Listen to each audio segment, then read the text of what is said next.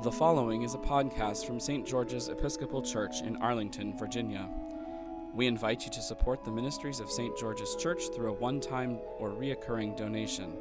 To give, visit our webpage, www.stgeorgeschurch.org.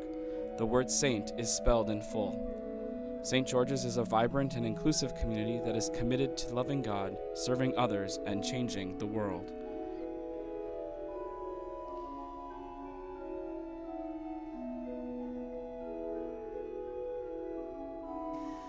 Holy Gospel of our Lord Jesus Christ according to Luke.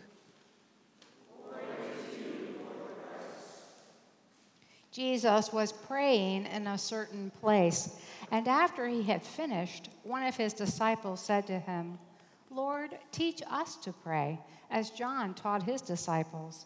He said to them, When you pray, say, Father, hallowed be your name, your kingdom come.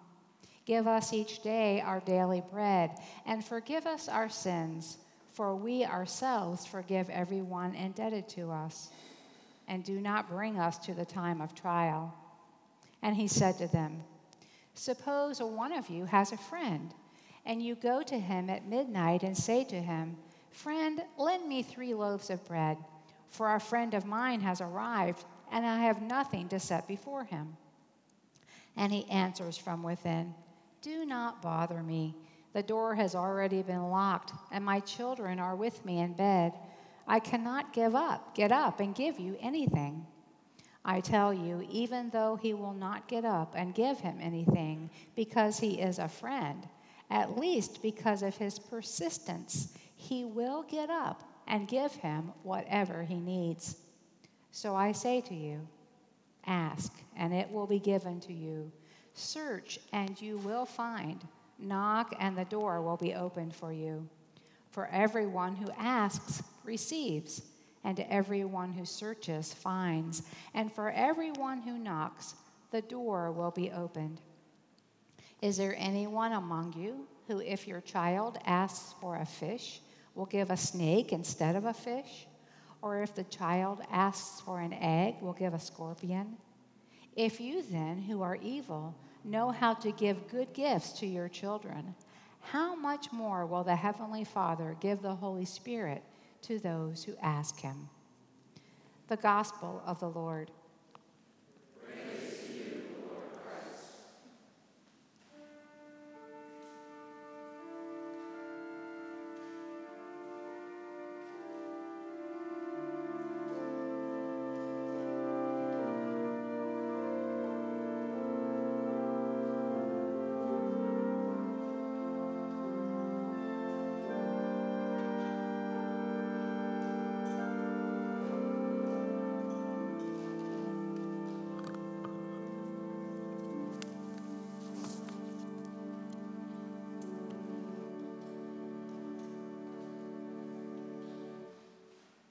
Dear Lord God, may the words of my mouth and the meditation of all our hearts be acceptable in your sight. O Lord, our strength and our Redeemer. Amen.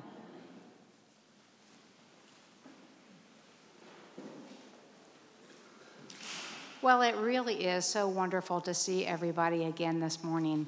I've really been missing you all, and it's great to have been so warmly welcomed back since this past Tuesday when I came back to be with you.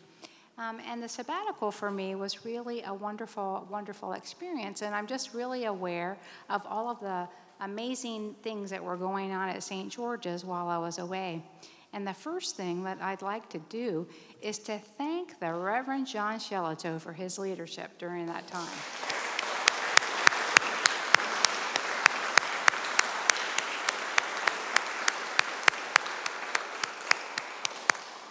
I'm very grateful, and I know everybody else is as well, John, for, for your wonderful leadership and all of the extra responsibility that you took on during that time. So thank you again. Uh, we have also a lot to be grateful for in terms of just um, the wonderful uh, ministry that you all have been continuing in the world and within the walls here at St. George's, as always, all the ways that you have been tending to each other in ways large and small, as well as continuing our outreach and social justice ministry, the wonderful Lincoln trip that our choir took. I mean, just the list goes on and on. And uh, that beehive of ministry that is always at the core of St. George's continued to buzz away. So I'm just really grateful. And knowing that you all, you know, have been gathering together for worship every Sunday, breaking the bread in Jesus' name, that practice that's been going on since the beginning of the church. Um, all of the, the ways that you've been rooted and grounded in prayer and love and worship as you go out to serve others my time away during the sabbatical was really uh, just a very refreshing time. And like the word Sabbath, meaning a day of rest, sabbatical comes out of that a time away of rest for renewal and reflection and, and to come back um, ready to engage again in the mutual ministry that you and I and John share together. So I'm just really grateful for that time. Most of my uh, experiences uh, during sabbatical revolved around uh, nurturing family relationships, being able to have that wonderful gift of, of sustained time to be with various members of our family and to really uh, relish that. And I also spent a great time of deal, a great time of uh, outdoors with enjoying the beauty of creation, doing hiking and just seeing some really beautiful sights. And you'll hear more about that in the future. The final week is what I want to focus on today my week of transition between that time of rest, of being with family, being in creation, getting centered in myself, and coming back to be with you all in a fruitful way. That week of transition revolved around time spent at Holy Cross Monastery in upstate New York. And the Holy Cross Monastery it's just an hour north of New York City on the Hudson River. And it's uh, the Order of the Holy Cross was founded by the Reverend James Huntington in 1884. And it is just a wonderful gift to the Episcopal Church and to the entire Anglican Communion. They have four houses the mother house that I went to in West Park, New York, one in Santa Barbara, Toronto, Canada, and then in South Africa, Grahamstown, South Africa. And the history of the Holy, the Order of the Holy Cross is really instructive, I think, for us today, and has a lot to do with the particular charism that we have here at St. George's of being rooted and grounded in our worship and prayer life, and being very active in the world outside of our walls, trying to bring in the kingdom of God more fully. Father Huntington in 1886 was very active in his ministry in the Lower East Side of New York City. He was working with the immigrant community there, people who he perceived to be oppressed and marginalized, and he was working. Um, in terms of trying to create a just situation for him and better living um, circumstances. And he was passionately committed to his ministry. And he saw that this very important work in the world of creating a more just society and being particularly attuned, as Jesus was in, the, in his ministry, to the needs of the poor and those on the margins, he knew that that very difficult work with those on the margins had to be sustained by a life of prayer and contemplation and worship. That the two were not mutually exclusive, that they went together. You had to work for social justice and you had to be rooted in prayer and worship in order to sustain that. And the rule of St. Benedict is what the Order of the Holy Cross follows. And that's the oldest rule that there is in Western monasticism. 1,500 years of the rule of St. Benedict. And the people um, in our congregation and our parish who are former members of the Urban Abbey are no stranger to the rule of St. Benedict. Um, that is what grounded their life together and continues to in many of their lives. And the rule of St. Benedict can be compressed into three words ora and labora, prayer and study, prayer and work, work and prayer and that life is meant to be lived very holistically, not seeing them as two mutually exclusive things, but that we're all brought to wholeness by being both prayerful and by working very hard to bring in the kingdom, and knowing that prayer should punctuate our lives throughout the day. So it's really wonderful to be part of a community that is living that out in a very contemporary way, but rooted, but grounded in this wonderful tradition. So he wanted, Father uh, Huntington wanted this life of prayer empowering work and work informing prayer to be everywhere, outside the monastery and within. And this constant dynamic interaction between the two of realizing that God is at work everywhere at all times in the chapel, in the daily routine of the monastery, and in their ministries outside of the walls. And the main ministry of the Order of the Holy Cross today is hosting retreats. And they have everything. They have such an array of offerings everything from icon writing workshops to studies of Jung and the spiritual journey and everything in between. So it's very much rooted in tradition and aware of contemporary needs as well. And everything, everything, I mean everything. Did you get that word, everything? There is rooted and grounded and soaked, soaked in prayer and in worship. They pray the daily office five times a day. You guys think we do a lot of church at St. George's, you know, with two services on Sunday and then a midweek Eucharist and a monthly Eucharist? That seems like a lot. And John and I do a lot of preparations for those and feel like, but these guys pray all the time and it's really wonderful. The daily office is actually part of the Book of Common Prayer, of course. Um, and we have these wonderful services that we pray, but the monastics pray them in a very particular way. The day starts with prayer at 7 a.m. They get up for matins, morning prayer. So 7 a.m., matins, 9 o'clock, Holy Eucharist, noonday prayer, diurnum, 5 o'clock, Vespers, and 8 o'clock, Compline. That's a lot of praying. And the way that they do it is most interesting. It's wonderful because what happens is that the bell rings every time, calling everybody to prayer, right? Ding, ding, ding, silence. Ding, ding, ding, silence. Ding, ding, ding, three ding, ding, dings, three times. 10 minutes before each service. And everybody knows you stop everything you're doing, whether you're praying, you're reading, you're studying, the monks are doing their various works, and they come together everybody files into the chapel. And each prayer service in the daily office revolves around chanting the Psalms. And we're all familiar with Psalms because we sing them antiphonally each Sunday. But the way, the monastic way, and the way that they do it at the Order of the Holy Cross monastery is very distinctive. In the 8 o'clock service here on Sunday mornings, we don't sing the psalm, we say it. And a lot of times we do it antiphonally by the half verse, where you've got the first half of a verse and then an asterisk, the first, uh, you know, they've sung responsively or said responsively after the asterisk. Well, at the Order of the Holy Cross, the monks are sitting in choir formation, and the choir master, the cantor, will lead them on this side and beginning the psalm, and there'll be a, a, pause, a long pause after the asterisk. And then the other side chants their part, and they go back and forth antiphonally by the half verse of each part of the Psalms. And what's so amazing about it, and I finally started getting it about the last day before I had to leave. I, I live in hope that I'll get better at it next time I go on retreat there.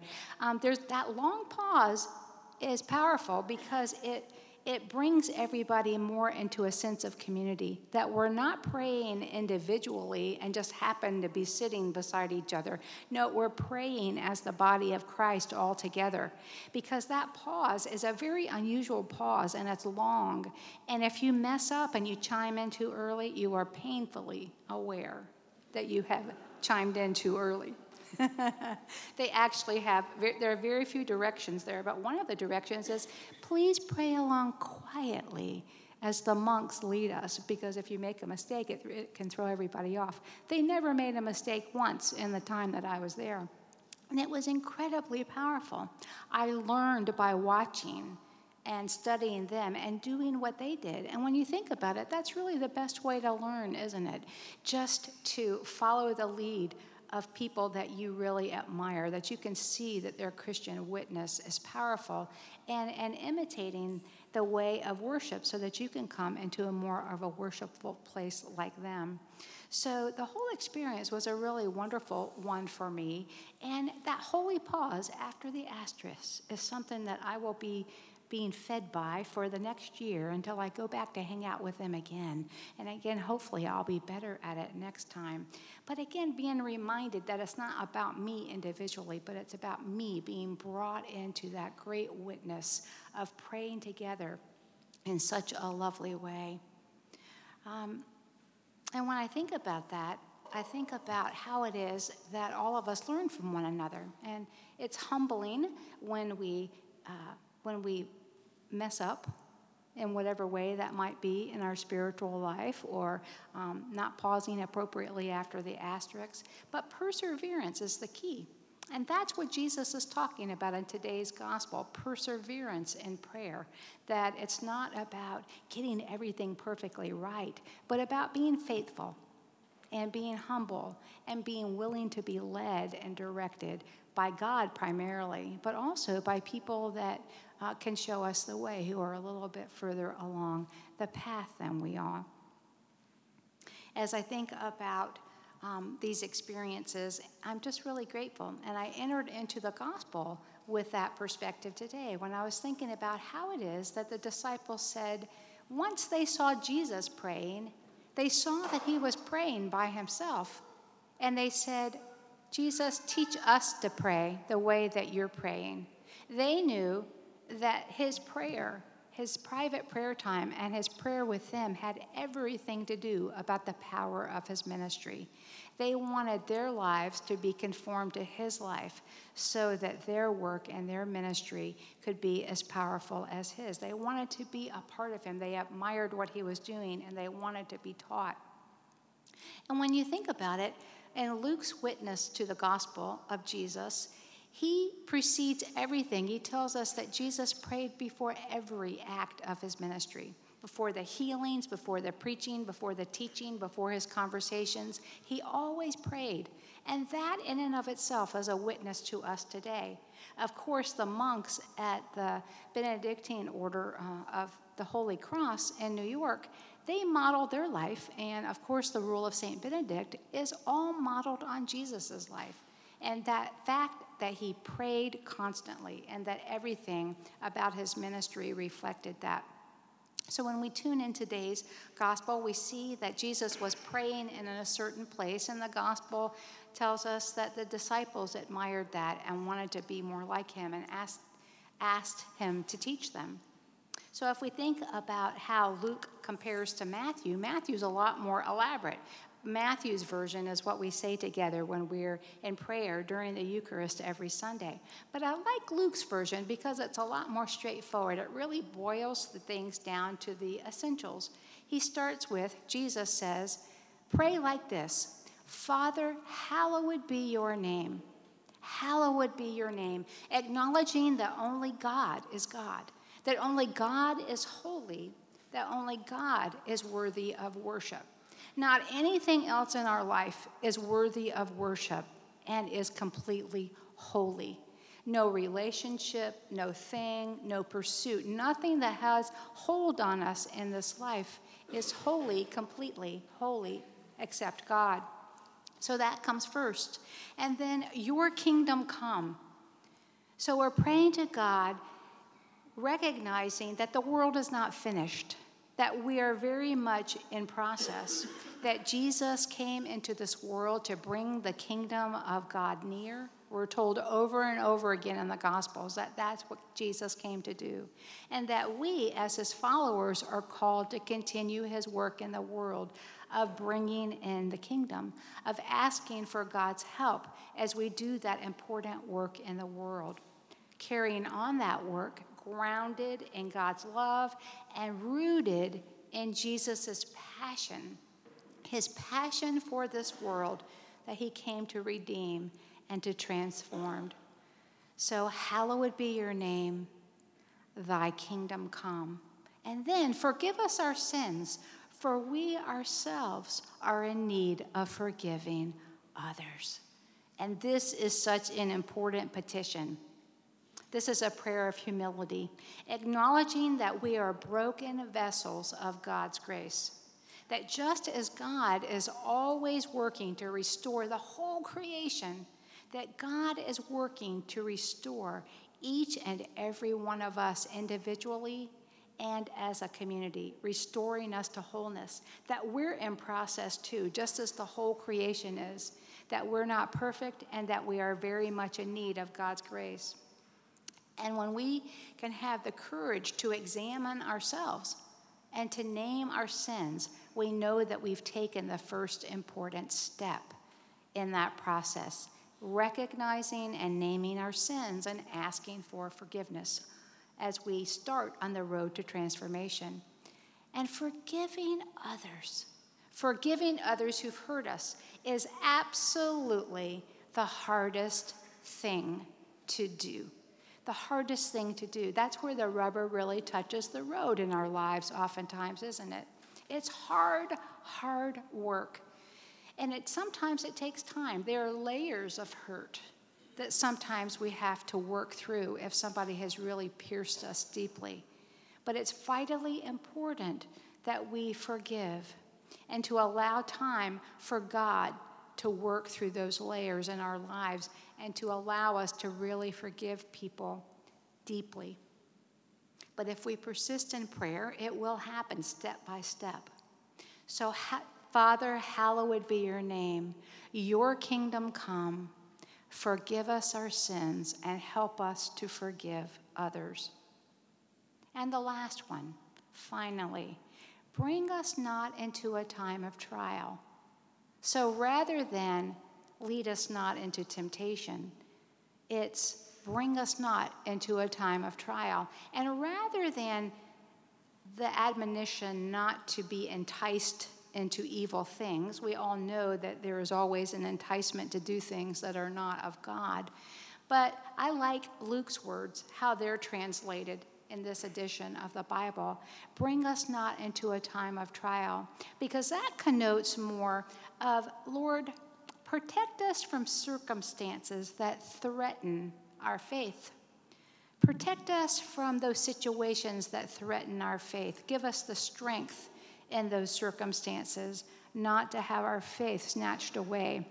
Help us to be faithful. And all sorts of things every day threaten our faith.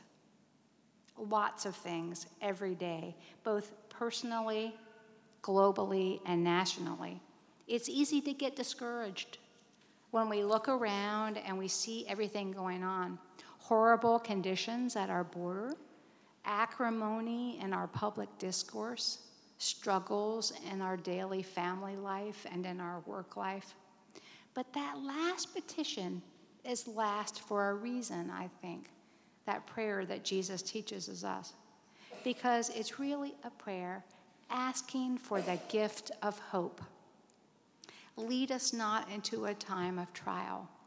Protect our faith. Give us the gift of hope. Help us to look at the world around us as it really is, without any sugarcoating, to see it really how it is, and also help us to see it hopefully, that it can be transformed. It can be transformed, and we can be agents of hope. This world will never be perfect, until Jesus brings everything into fullness one day, sometime in the future. That is going to happen. But we're all called to work every day, day in and day out, to partner with God in a hopeful way to bring change in this troubled world and to do it with a hopeful, joyful spirit and asking that God will protect that hopefulness because it's always in danger every day. We can never, ever let that hope slip away. And we've got to ask God to gift us with it every day because many of us are in very trying circumstances as we try to navigate these very complicated, intense waters that we're in these days. And to ask God to guard that hope with the peace that passes all understanding as we go about that work every day. We need that last petition in a big way save us from the time of trial. So, God, hallowed be thy name. Forgive us our sins as we forgive others. Save us from the time of trial. And I've forgotten the fourth one that I had mentioned earlier. Hallowed be your name. Your kingdom come. That's one you cannot forget. I cannot forget. Hallowed be your name. Your kingdom come and help me to work to make your kingdom come. Forgive us our sins as I strive to forgive others who have hurt me. And save us, not just me, save us. It's always about the community of faith, first and foremost, and individually second. Save us from the time of trial. These are words to pray by, these are words to work by, these are words to live by. Amen.